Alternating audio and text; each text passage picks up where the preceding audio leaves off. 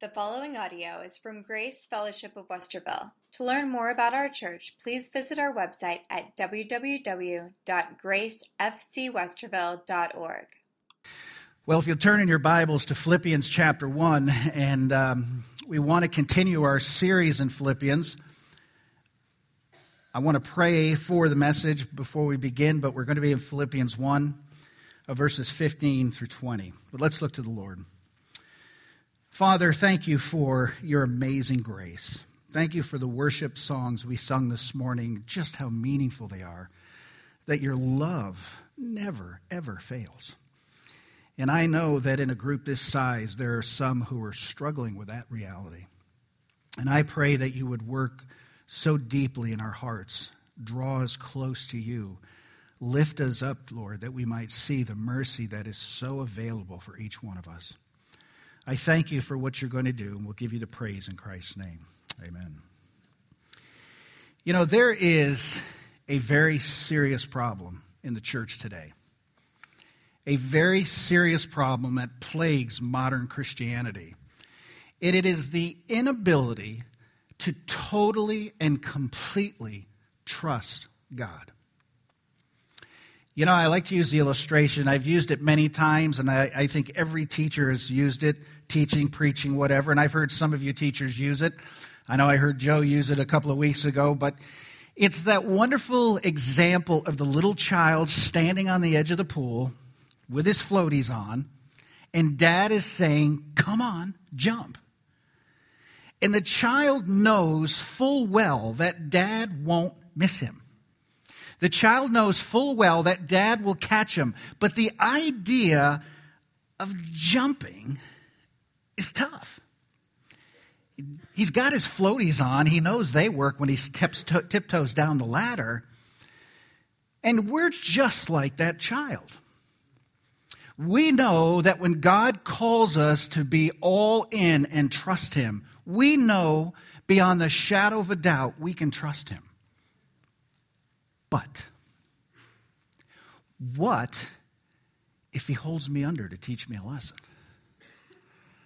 What if he doesn't catch me because I haven't been real good?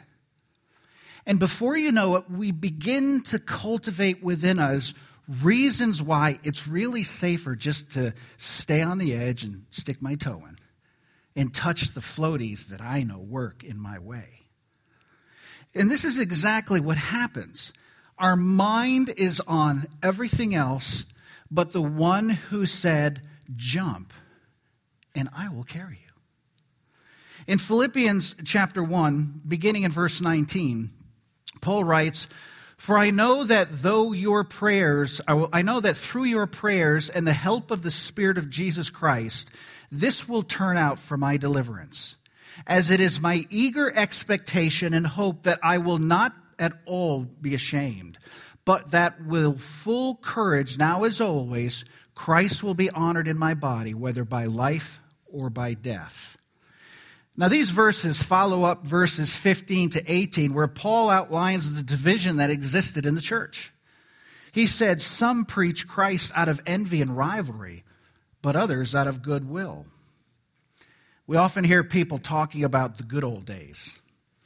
Uh, Leo Tolstoy, who wrote the classic War and Peace, once complained about people who were always talking about the good old days. He said, and I quote, they were foolish because, in terms of all the important things of life human aspirations, human feelings, human failures, human nature the good old days were no different than our own. End of quote. Now, Tolstoy was a humanist, of course and he was thinking of human values. But that thought process is just as real in the church today. This is something that confuses us and causes us so much difficulty. If we, we say, if we could only be like the old days, if we could only be like the first church. But this is really false idolization. It's an attempt to escape the problem of our day by looking back at something that existed only in the Christian imagination. There is hardly a problem that we have in the church today that they didn't have in the first church. Paul acknowledged the church in Corinth as, as being a solid church full of Christian people. In fact, in the first uh, section of 1 Corinthians, Paul says that the Christians at Corinth are sanctified by Christ, verse 2. They are recipients of grace, verse 4. They are enriched in every way, verse 5. The testimony of Christ is confirmed in them, verse 6. They do not lack any spiritual gifts, verse 7. Yet, this church was filled with problems. There were divisions. Some people said they were of Paul, others said they were of Peter, still others said they were of Apollos, and the real pious ones said they were of Christ. Every situation in that church was a struggle. And Paul wound up penning in 1 Corinthians 3, verses 1 through 3 But I, brothers, could not address you as spiritual people, but as people of the flesh, as infants in Christ. I fed you with milk, not solid food, for you were not ready for it. And even now you are not yet ready, for you are still of the flesh. For while there is jealousy and strife among you, are you not of the flesh and behaving only in a human way? There were also problems in the Roman church. Sure, there were many of the Praetorian Guard who were saved, and other Christians were encouraged to live by faith because of Paul's bonds. But Paul says right in our text in verses 15 and 17 some indeed preach Christ from envy and rivalry, but others from goodwill. The latter do it out of love, knowing that I am put here for the defense of the gospel.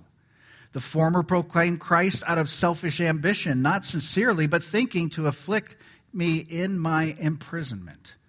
Now just think of that. Some preaching to inflict Paul's bonds. so much for the way things used to be in the Christian church. Now, we need to understand, first of all, about disappointments in life, because there is a great deal of disappointments in life. And Pete, we experience it in all phases of life. People know disappointment as children when they don't get what they want. Young people know disappointment when they're left out by their friends. Business people struggling to get to the top understand disappointment when they realize there's no room. Some are disappointed in love. Some are disappointed the way friends treat them. Looking at all these things, the poet Dryden wrote, When I consider life, tis all a cheat. Yet fooled with hope, men favor deceit. Trust on and think tomorrow will repay. Tomorrow's falser than the former day. These words unfortunately describe the human life and much of the disappointment that we feel. But there is no disappointment in God. There is no disappointment when you leap off the side and trust Him completely. Paul is now expressing the true understanding of God's purpose and control. Paul had carried the gospel through much of the Roman Empire, and now he was a prisoner in Rome itself. He wanted to continue to preach the gospel, but now there was a good chance that he would be executed. But despite all of this, he writes, verse 19 and 20, I know that through your prayers and the help of the Spirit of Jesus Christ, this will turn out for my deliverance, as it is my eager expectation and hope that I will not be at all ashamed, but that with full courage, now as always, Christ will be honored in my body, whether by life or by death. Now, to understand the scope of what Paul is saying here will radically change your heart. And it will direct you to a whole new level of Christianity that you may not have thought existed for you. And in order to understand this, we have to first understand the word that he uses, ashamed. The word ashamed did not always have the meaning that the biblical writers intended. In fact, primary meaning is not even in most of our dictionaries today. According to Webster's New Collegiate Dictionary, it defines shame as a painful emotion excited by a consciousness of guilt, disgrace, or dishonor. But this is not the biblical understanding that the writers intended. The biblical understanding has to do with disappointment. According to Scripture, the person who is not ashamed is the person whose trust is not misplaced and who therefore is never disillusioned. This is seen in several places in the Bible. For example, Paul wrote about Christian hope in Romans 5 5. And hope does not put us to shame because God's love has been poured into our hearts through the Holy Spirit who has been given to us. Now, the King James Version is very similar, but the Phillips translation really nails the way it's originally intended. It says, a steady hope that will never disappoint us. Now, you have to grasp this very carefully. You will never be disappointed in Christ. Let me just say that again. You will never be disappointed in Christ. Another verse that requires the same thing is in Isaiah 49 23. Then you will know that I am the Lord. Those who wait for me shall not be put to shame.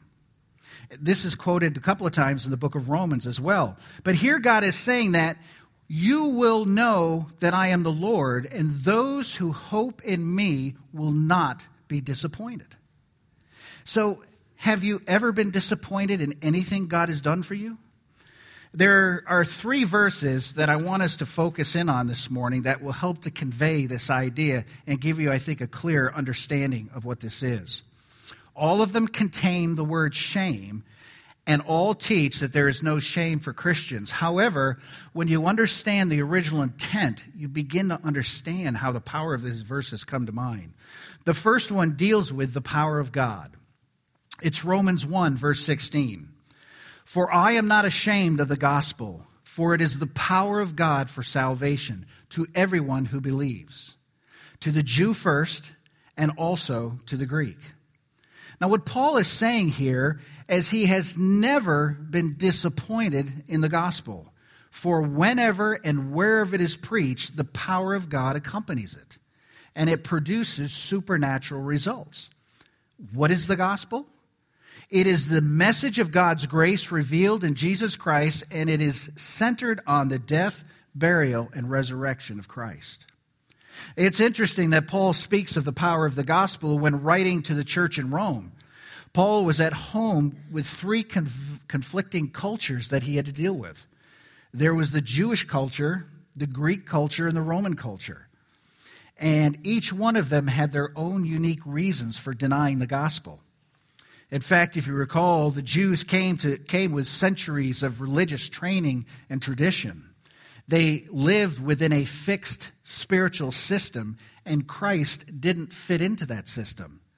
Therefore, the, to the Jews, Christ was a stumbling block. The Greeks, they didn't pride themselves on religion, but they were proud of wisdom. The Greeks traced their intellectual ancestry to Homer, to Plato, to Aristotle, and many others. All the competing systems of knowledge that preceded Paul. So Paul had to show that the cross of Christ was actually the wisdom of God, a wisdom that exposes the foolishness of human understanding. So when you try to put human reasons and intellect ahead of God's word, you are acting like the Greeks of Paul's day. And like the child at the edge of the pool, trusting your floaties rather than your father. It's literally what it is. Now, the Romans, on the other hand, they took pride in their power. Uh, their power had conquered most of the known world at that time, and it was the strong arm of the Romans that they prided themselves on. The other verse, or another verse, has to do with a sure deposit. It's found in 2 Timothy 1, verse 12. It says, Which is why I suffer as I do, but I am not ashamed, for I know whom I have believed and I am convinced that he is able to guard until that day what has been entrusted to me. Now, the metaphor here is that of banking and the transactions or the, of the deposit. In other words, God has the power to keep that which has been deposited in him. God guarantees our deposit. That's not true of the world. Men and women insist on placing their deposits in places that cannot be guarded. With cultic religions, with schemes of world government, with dreams of human betterment. But all these devices fail the investor. Only God does not disappoint. Only God guarantees the deposit by faith. Have you deposited your faith in Christ? You will not be disappointed. Now consider some of these deposits. For salvation, Romans 8, 38 and 39. For I am sure that neither death, nor life, nor angels, nor rulers, nor things present, nor things to come, nor powers, nor height, nor depth, nor anything else in all creation will be able to separate us from the love of God in Christ Jesus our Lord. When you deposit your faith in Jesus Christ, your deposit is guaranteed for eternity. Consider the deposit for God's purpose in your life. Ephesians 2:10, I think we've mentioned this over the last couple of weeks. For we are his workmanship created in Christ Jesus for good works, which God prepared beforehand that we should walk in them. And just a quick summary of what we had said in the past there is a life that God has planned out for each one of us. It is a life that goes into action the moment you trust Him as your Savior. That life is there. That life is only achieved when you take the leap. That life is only achieved when you trust Christ and then leap off the side of the pool, if you will, and trust Him in everyday situations. That life is guaranteed. And because God is the author of that life, the Holy Spirit will guide you into all truth and lead you. So that's a guarantee. That also, your deposit will see you through temptation. 1 Corinthians 10:13 No temptation has overtaken you that is not common to man. God is faithful, and he will not let you be tempted beyond your ability, but with the temptation, he will also provide the way of escape that you may be able to endure it. You will not be disappointed and your deposit, he will always guarantee a way of escape when you leap totally into his arms. Just think about it the dividends that he pays on investments. A sure future, partakers now of love, joy, of peace that passes all understanding. Those are dividends that the world can't pay. And they are promised to the child of God who's all in who is willing to cast everything on the hands of Christ. Also, I want you to notice that Christ is magnified.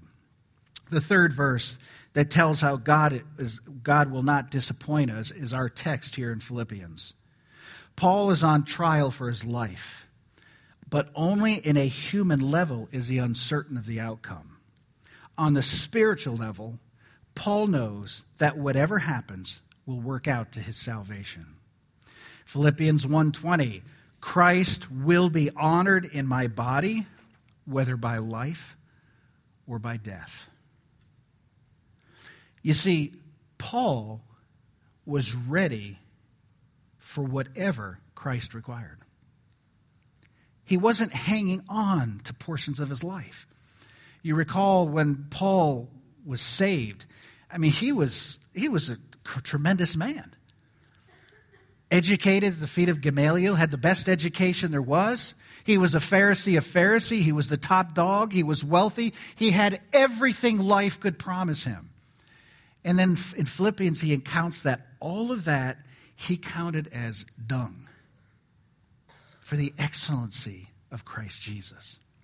You see, when you're all in with Christ, you're not bothered by life.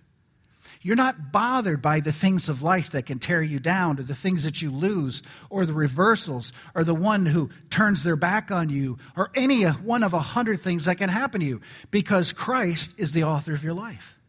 Jesus Christ is the one that's leading you, and in Him is your perfect success. In Him is your glory. And that's what Paul is establishing here. So when you think of the scope of Paul's statement here, think of the scope of that statement and apply it to your own life. In the first place, Paul knew that Christ would be magnified. Paul lived in an environment in which the pagan gods were worshiped, and all power seemed to be in the hands of pagan Rome. But he knew that Christ would ultimately be exalted and would rule in power until he had crushed all the enemies beneath his feet. Psalm 2, verses 1 and 2. Then comes the end, when he delivers the kingdom to God the Father after destroying every rule and every authority and power. For he must reign until he has put all enemies under his feet. Christ is in control. Philippians 2 9 through 11. Therefore, God has highly exalted him and bestowed on him the name that is above every name, so that at the name of Jesus every knee should bow in heaven and on earth and under the earth, and every tongue confess that Jesus Christ is Lord to the glory of God the Father. Now, you may be in turmoil this morning about the affairs of this country. You may be in turmoil about the elections. You may be in turmoil about terrorism. You may be in turmoil about the social direction of this church. But there is coming a day when every knee shall bow and every tongue confess that Jesus is Lord to the glory of God. He is in control. But the sad thing in the church today is we forget that. We get all uptight about everything. What if this happens? What if that happens? What if this person gets in? What if the. Who cares? We win. We win. But I don't want to be flippant about it either. Because what we miss is that when we, the church, are focused all in and trusting Christ individually in our lives, collectively as a church, there is only one result. That's an effective witness in our community. And it's the only thing that will ever change a country. The only thing. When God is honored and glorified. And this is why Paul's example is so critical for you and I today to be all in 100% in your personal world, your private world. This was the basis of Paul's confidence. And this is why he was not disappointed when things didn't go well when here's a man who gets thrown into prison. And if you think back of not only Paul, but Peter and these other guys, they're dragged in before the Sanhedrin and they're told, you either stop preaching or we're going to kill you. And what was the result? We can do no other. We must testify. And they left and they went out and they preached Christ. And they got arrested and they got thrown in prison. And what did they do? Sang hymns. Praise God. Many of them were beaten within inches of their lives, and they were thankful that they had the opportunity to suffer as Christ suffered. Nothing in this world fazed them. Nothing disappointed them because they were all in. They had taken the leap off the side of the pool, and they knew Christ was catching them. And that is a powerful message that you and I need to understand today. God will exalt his son. Paul knew that God's determination to exalt his son also extended to those who are united to him by faith. Paul did not merely say that Christ would be magnified in him, but if you're a Christian this morning, do you know that God will exalt his son in you? You are called to represent him. His great desire is to lavish love on you, to exalt Him. We sing hymns about how God's love will never end.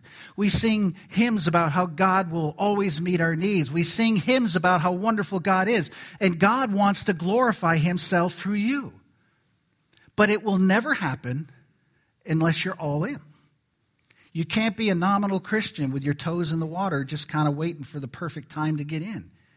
He says, jump and let me show you amazing truths. Philippians 1 6. And I am sure of this that he who began a good work in you will bring it to completion at the day of Christ Jesus. When you jump, he will bring your life to full completion. When you jump, he will exercise the life through you that he intended before the foundation of the world. When you leap in total faith, you will be in the arms of the heavenly Savior who says he'll never leave you nor forsake you. That's who's calling you to jump. And this is one more way Christians won't be disappointed. You're going to face, quote, disappointments all through your life. But when you're in Christ solely, all in, those disappointments turn to the mighty hand of God doing wonderful things in your life. And you cannot be disappointed. And the fact that Paul could write from a prison cell chained to a guard when he'd like to be out running around the countryside preaching Christ, he could write a book and tell us that we'll never be disappointed in Christ. Christ will be magnified no matter what. Paul recognized that Christ would be magnified in him whether he lived or died. And sometimes God is magnified in Christians who die. Sometimes their death is a greater testimony than their life. But whatever the reason, God is glorified. Paul recognized that Christ would be magnified, and this means that Paul was so confident that God's will was perfect for him that he was able to accept it willingly, even if it meant death at the hands of a Roman executioner. Now, I know that there's disappointments that come into our lives, but think about something. If you are t- totally in, if you are trusting Christ with every area of your life, God has allowed those things for a reason. He will bring you through, and He will bring you through molded and shaped to the person, the man, or the woman He wants you to be. And God will use you in ways you never dreamed possible. Do you believe that this morning? I mean, do you truly believe you can leap from the side and trust Him? When life is smooth, it's easy to say, all things work together for good. It's easy to say when you have everything you want and your family as well. But can you say it at the edge of a grave? Or when you suffer loss of any kind? Can you say, It is well with my soul? When things come into your life and you have no clue what to do? Do you really trust Him? Does He really have all of you? Does He really have the thoughts and the intents of your mind and your heart? When you trust Him, it is impossible, listen, it is impossible to be disappointed. And when the Bible says all things work together for good to those who love God, to those who are called according to his purpose, it's not promising you a life of ease, comfort, and pleasure. It is promising you that when you're all in, everything you go for will work for your good. And it'll work for his testimony. And people around you will praise God for your walk. We often think, man, what would it be like if Paul or Peter or John walked in this room today? Wow, would that be incredible? But listen, I know that there are Pauls and Peters right in this room. And all he's waiting for is you to jump all in. Are you willing? Are you willing to take the leap? casting all your care upon him and let him do what he wants to do.